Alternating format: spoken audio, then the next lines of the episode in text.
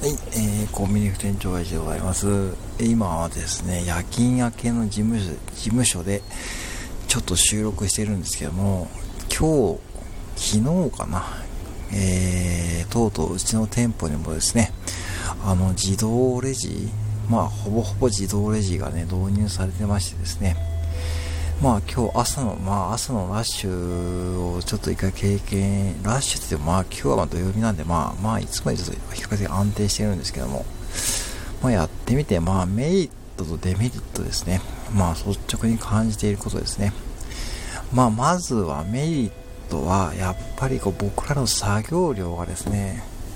大幅に減ったんですね。もうこれはね、あの、本当に、あのーもう全部ね、お札のカウントとかもね、あの全部してくれるし、で、結局あとお客様の方で全部支配方法を選んでもらうって感じですね。で、だから結局すごい余裕ができてるんで、うん、まあ、精神的にというかですね、まあ楽になりましたですね。まあレシートもお客様の方に出てきますし、で、袋詰めとかもね、お客様がすれば、もうほぼほぼ僕らはですね、もう見ているだけの時もありますけども、まあそれは大きなメリットである一方、デメリットがやっぱしあります。感じたのは、うーんと、ちょっと慣れてきたらですけども、多分ね、あの、ちょっと雑になりがちかなと思うんですね。今までこう、結構お客様と対話してた部分が、えー、ね、自然と作業が減って、その分削減されるんで、まあ、ね、いわゆるこうフレンドリーサービス的なことがですね、多分、多分今後、えー、慣れてきたと同時に、うん、ちょっとね、削減、減ってくると思うんですね。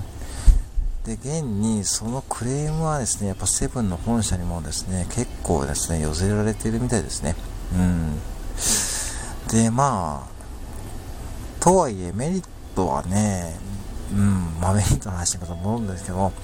これ多分ね、従業員さんの高齢化対策になると思ったんですね。うん、だから、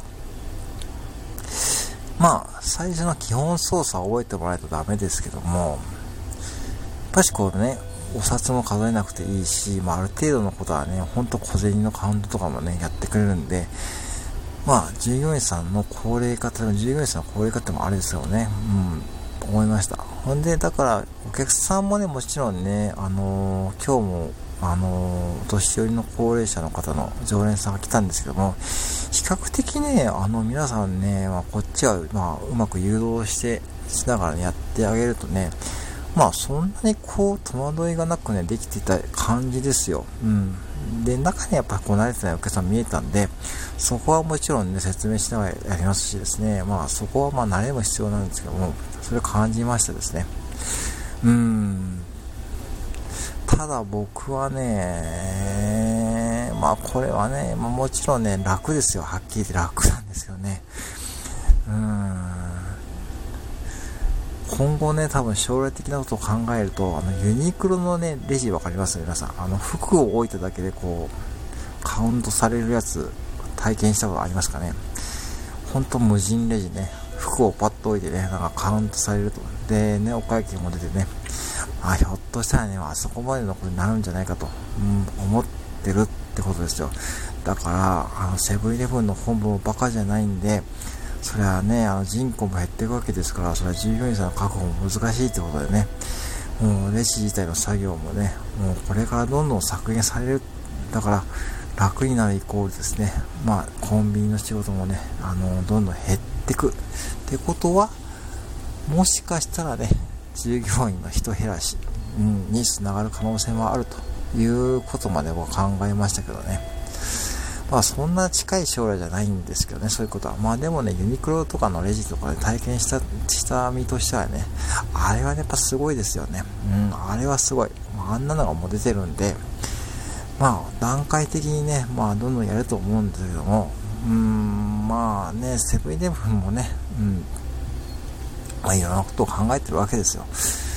うん、ですね。まあだから、どうなんでしょうね。皆さんはどんな感想をお持ちですかね。実際まあ使われたこともあると思うし、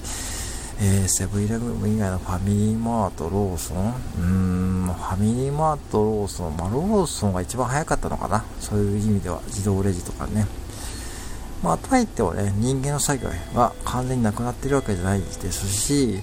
あのー、そこはね、もちろん必要なんですけどもですね。うん。